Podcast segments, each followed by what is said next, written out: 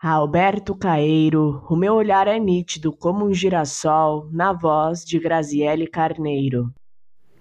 O meu olhar é nítido como um girassol. Tenho o costume de andar pelas estradas olhando para a direita e a esquerda e de vez em quando olhando para trás.